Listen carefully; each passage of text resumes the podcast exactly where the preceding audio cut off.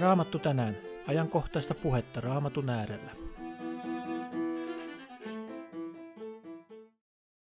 Miksi me niin usein murehdimme? Miksi pelkäämme huomispäivää?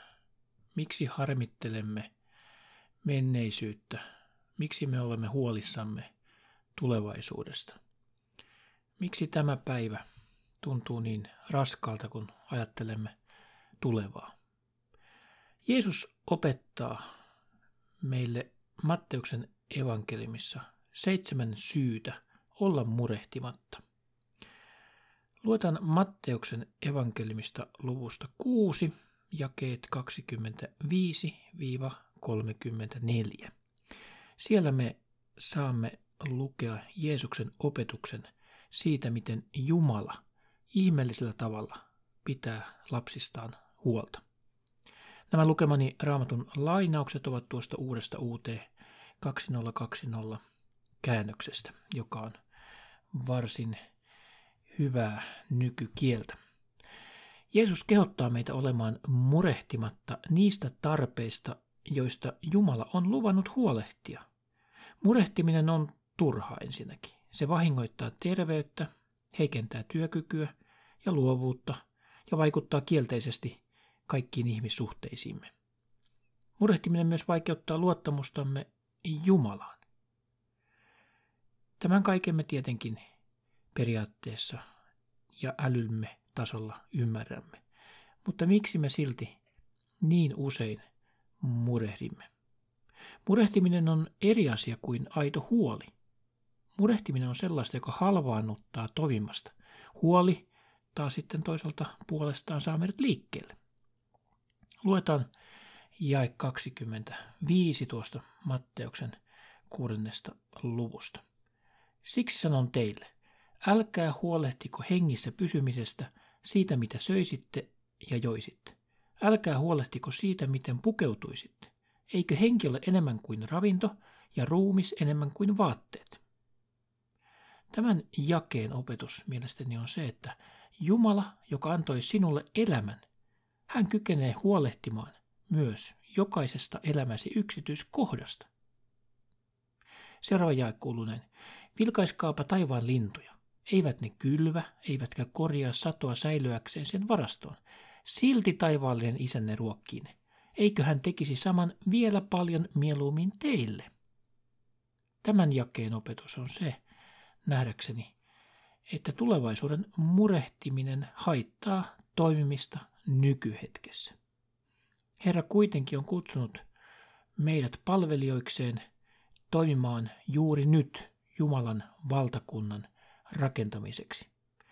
Jos me käytämme aikamme murehtimiseen, se estää meitä toimimasta Jumalan valtakunnan hyväksi. Ja kaksikymmentäseitsemän. Kuka teistä voisi murehtimalla pidentää elämäänsä vähääkään? Tämän opetus on se, että todellakin murehtimisesta on enemmän haittaa kuin hyötyä. Luetaan jakeet kaksikymmentäkahdeksan kolmekymmentä. Miksi huolehtisitte vaatteistakaan? Ottakaa mallia niityllä kasvavista kukista. Eivät ne näe vaivaa valmistaakseen vaatteita. Mutta minä sanon teille, että jokainen niistä on puettu hienommin kuin kuningas Salomo kaikessa loistossaan.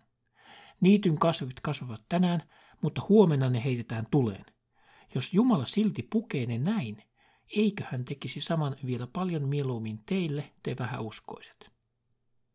Näiden jakeiden opetus omalle kohdalleni ainakin on se, että Jumala ei jätä huomiotta niitä, jotka turvaavat häneen. Jakeet kolmekymmentäyksi ja kolmekymmentäkaksi kuuluvat näin. Älkää siis milloinkaan huolehtiko siitä, mitä söisitte tai joisitte tai pukisitte päällenne. Vierasuskoiset tavoittelevat kaikkea tätä.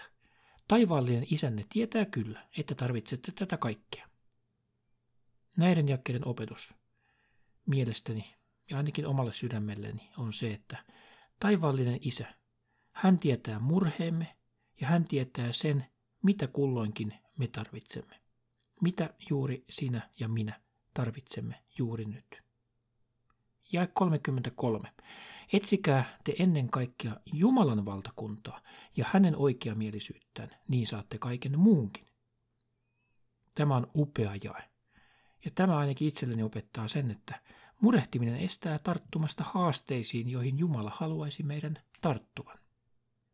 Meidän tulee etsiä ennen kaikkea Jumalan valtakuntaa, Herran tahtoa ja hänen vanhurskauttaan, joka tässä on suomennettu oikeamielisyyttään. Niin saatte kaiken muunkin. Jae kolmekymmentäneljä. Älkää siis huolehtiko huomisesta, se pitää kyllä itsestään huolen. Kullekin päivälle riittävät sen omat ongelmat. Eli olkoon tämä meille muistolauseena siitä, että kun elää päivän kerrallaan, niin silloin huolet eivät saa yliotetta. Hengellisessä laulussakin lauletaan päivä vain ja hetki kerrallaansa. Se laulu todellakin perustuu näihin Jeesuksen opetuksiin tässä Matteuksen evankeliumissa. Jumalan valtakunnan ja hänen vanhurskautensa etsiminen tarkoittaa Jumalan laittamista ensimmäiseksi elämässämme, ensimmäiselle sijalle. Se tarkoittaa myös omien ajatusten täyttämistä Jumalan toiveilla, Jumalan luonteen laadun tavoittelemista sekä hänen palvelemistaan ja tottelemistaan kaikessa. Monet asiat meidän elämässämme kilpailee saamastamme huomiosta. Siksi meidän tulee tietoisesti antaa Jumalalle ensimmäinen sija kaikilla elämän alueillamme. Tässä lopuksi vielä Paavalin toivotus meille murehtijoille. Roomalaiskirje viisitoista jae kolmetoista. Toivon Jumala täyttäköön ilolla ja rauhalla teidät, jotka uskotte, niin että teillä Pyhän Hengen voimasta olisi runsas toivo. Jesajan kirja. Jos mennään välillä vanhaan testamenttiin, Jesaja kaksitoista, jae kaksi, sanoo lohdullisesti näin. Katso, Jumala on minun pelastukseni. Minä olen turvassa, enkä pelkää. Sillä Herra, Herra on minun väkevyyteni ja ylistysvirteni. Hän tuli minulle pelastukseksi. Jeesus Kristus on pelastanut meidät synnin vallasta, ja hän on voimallinen viemään meidät iankaikkiseen elämään. Hän on meidän pelastuksemme, ja silloin me olemme turvassa. Ja silloin meillä ei ole syytä murehtia. Joten tavoitellaan siis elämässämme rauhaa, jonka vain Pyhä Henki voi lahjoittaa. Roomalaiskirje kahdeksan jae kuusi. Ruumiin päämäärä on kuolema, mutta hengen päämäärä on elämä ja rauha. Jäädään tänäänkin Jeesuksen turviin. Hän antaa meille rauhan ja levon. Silloin meidän ei tarvitse murehtia. Siunausta päivääsi.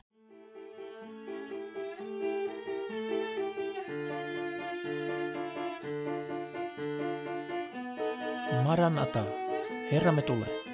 Herran Jeesuksen armo olkoon teidän kanssanne.